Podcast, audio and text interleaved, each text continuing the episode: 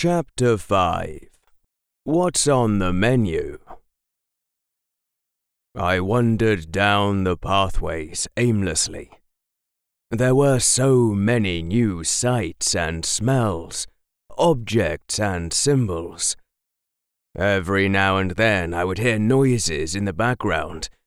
Sometimes the yelled communications of drones, sometimes loud bangs and the occasional honk of one of the transport devices in the distance. One of the strangest phenomenon was the amount of codes I was absorbing just off the air currents. All other organisms had their own code, and from what I was picking up, there must be hundreds of thousands of organisms just in this hive section alone. In comparison, the test chambers might as well have been completely sterile. I wonder which organisms I'm allowed to eat. Mass at 45% norm. Energy reserves equals two cycles continued operation. I'm glad I was able to top off my reserves using the yellow fur's arm before I started my escape. My mass suffered from having to make the decoy shell, but at my current energy reserves, I was sure I'd be able to find food before I ran too low. In the worst case scenario, I could turn off human.exe and enter hibernation. I didn't fancy passively waiting around for food to stumble close, but I was sure it wouldn't come to that. Drones were everywhere after all. I doubted that there would be a huge problem if a few drones went missing. But this made it more important than ever to understand more about the drones. It was obvious that drones were not a unified front. They had factions amongst themselves, as evidenced by their need for walls around their compound, or the fact that the security doors inside the structure had been meant to hold back other drones and not rampaging test subjects. This fact, combined with their amazing weaponry and cunning intellect, and I could be sure that fights among drone factions had to be vicious affairs. And fights led to death, which resulted in food. Figuring out what factions there were and who belonged to them, so that I could hunt unnoticed, was going to be the hard part. Or, if I was really, really fortunate, I would just find where they made the nutrient paste and steal it. I had no clue how they made the stuff, considering all of my non nutrient paste meals had consisted of killed test subjects and a single container of black liquid. There were also no drones around at this time. It made sense. If I was timing it correctly, I still had about two hours before the drones ended their normal rest cycle. There were a few around heading one way or another, but mostly I only saw drones if they went by in a transport device. Not enough to start getting better data about groups and affiliations. I tabled attempting to categorize the drones for now. There were other things to spend my time on. Looking for the location of nutrient paste manufacture, mapping the hive structure, scouting for potential dens, simulating responses to potential threats based on those I had come across so far. And why was it getting brighter?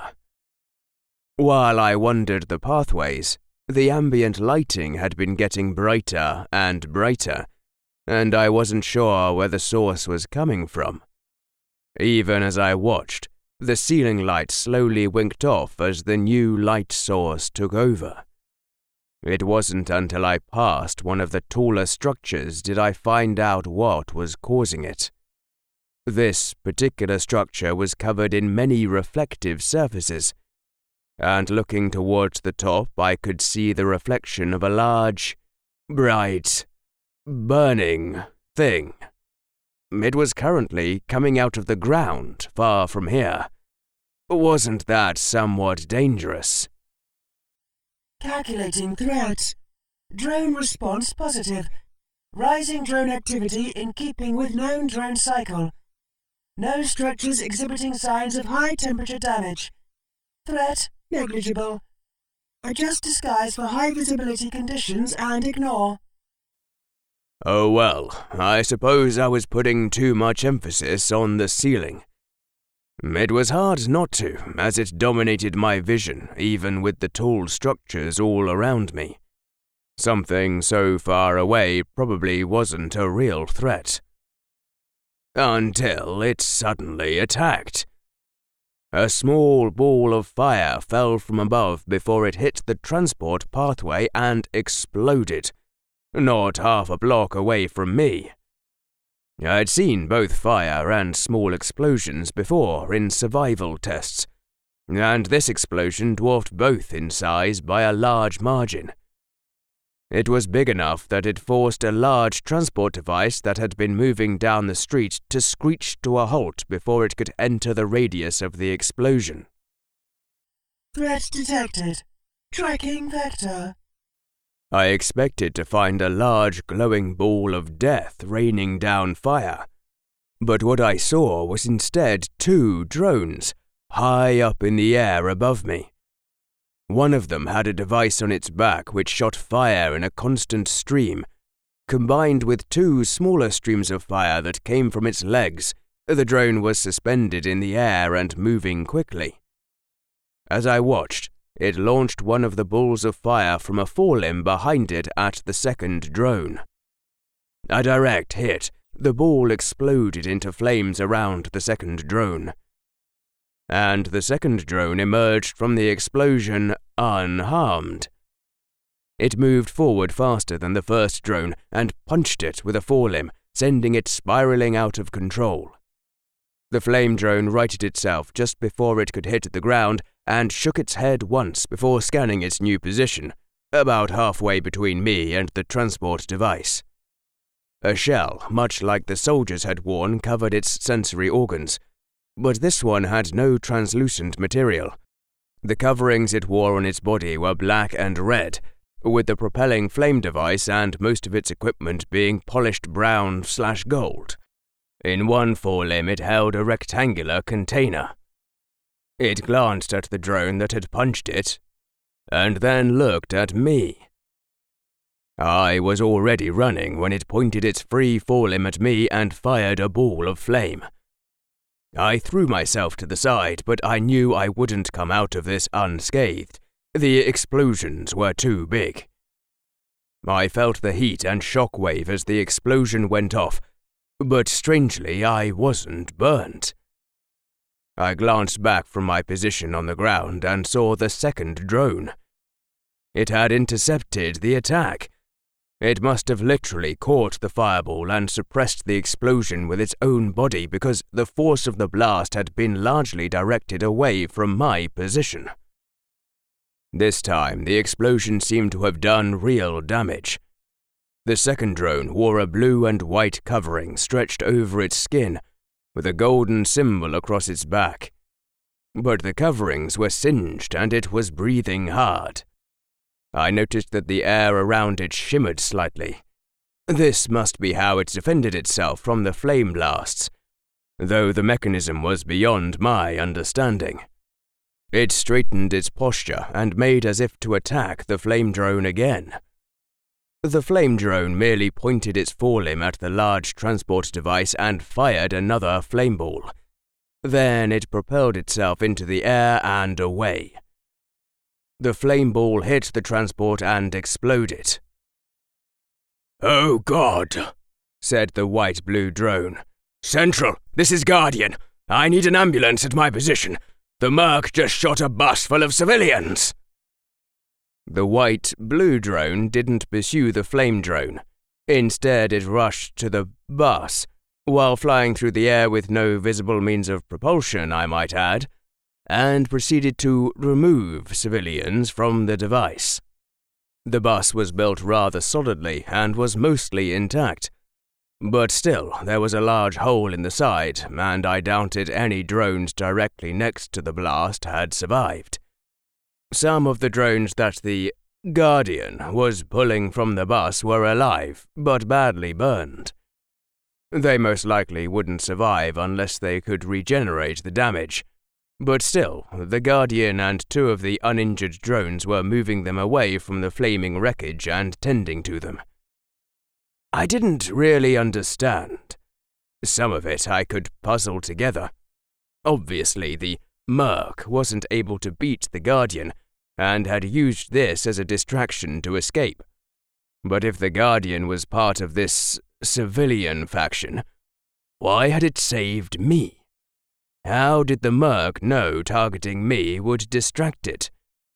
Did I look like a civilian?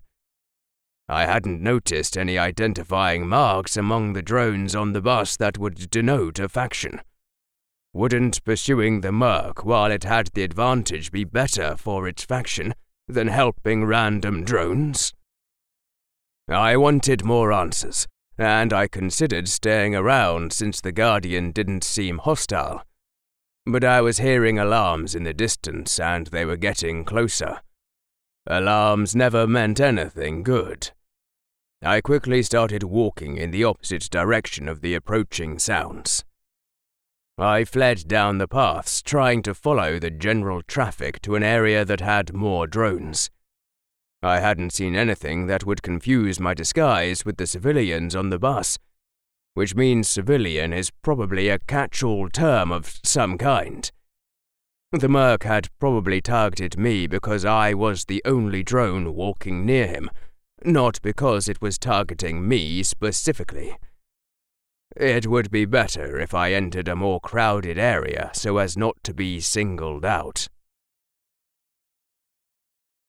I scouted for two more hours, and the ambient light was really starting to brighten the place up. As light levels rose, the drone activity upticked remarkably.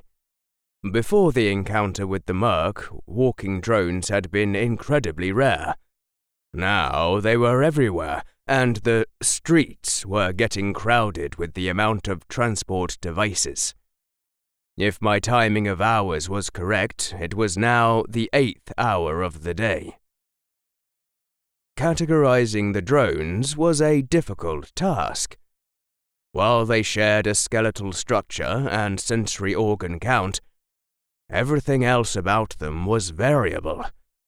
Height, weight, skin color, eye color, hair color, their individual codes, and the coverings they wore. Oh, the coverings. Thousands of designs were represented in the coverings. Back in the test chambers, the coverings had varied a little in color or shape, but mostly conformed to at least a general design structure that denoted caste. Out here, they were so varied that I soon gave up recording the smaller details, such as the number of pouches or the number of buttons on the front. I myself changed my disguise to the blue legged coverings that were widely used and a simple white torso cover with buttons. It seemed the least noticeable. One very good outcome of all these coverings was that I wouldn't have to be utterly precise with my disguises going forward. Currently, I was trying to decide if the pattern on one drone's limb was random or some kind of faction denotation. It obviously wasn't a natural occurrence. I was following it through the crowd when it decided to enter an entrance in the ground. The entrance had steps leading downward. Lots of drones were going into and coming out of it. I was hesitant about going inside structures, but this one appeared to be open to the general crowd. It should be safe enough in that case. And it would provide cover from any flying drones. I hadn't noticed any more, but I was still wary of another occurrence. This underground area was built in a different style than above ground. In the section of the hive I had been exploring, there were mostly tall rectangular structures. Large, utilitarian, with few design features that weren't functional. The main variant had been in areas dispensing liquids like the coffee that Dr. Mason had given me. Here, the design intent changed. There were symbols along the walls. Some displayed information, but as far as I could tell, most had no real function. There were more dispenser areas for coffee here, as well as other dispensers for some different forms of nutrient intake. It smelled good.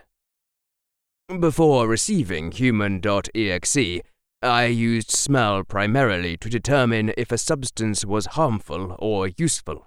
But human.exe came with some hardware specifications that had opened up my senses to the concept of good smells. I wanted to try some of the food.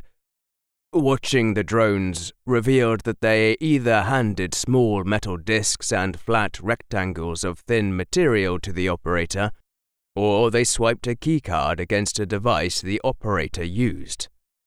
I had neither of those options available to me. Stealing the food wasn't viable. What food I could see they kept behind a translucent barrier but I found what appeared to be a location guide of some kind. The guide depicted a small, marked pin, which I assume was the locator, and then showed multiple colored lines heading in different directions. I guessed this underground area was part of a transport network. There was a section of the underground that was separated behind strange rotating bar devices Drones walked through them after swiping a thin, rectangular ticket through the bar device.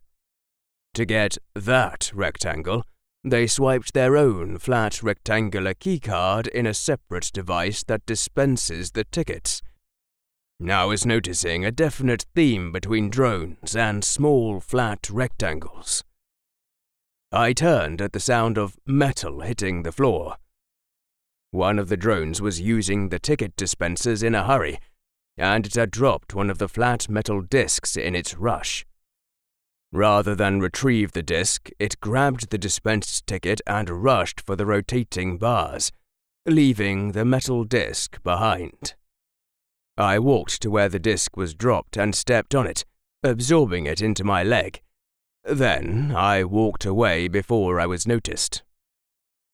On one side of the disc were the symbols Liberty, 2093, and a depiction of half a drone's face.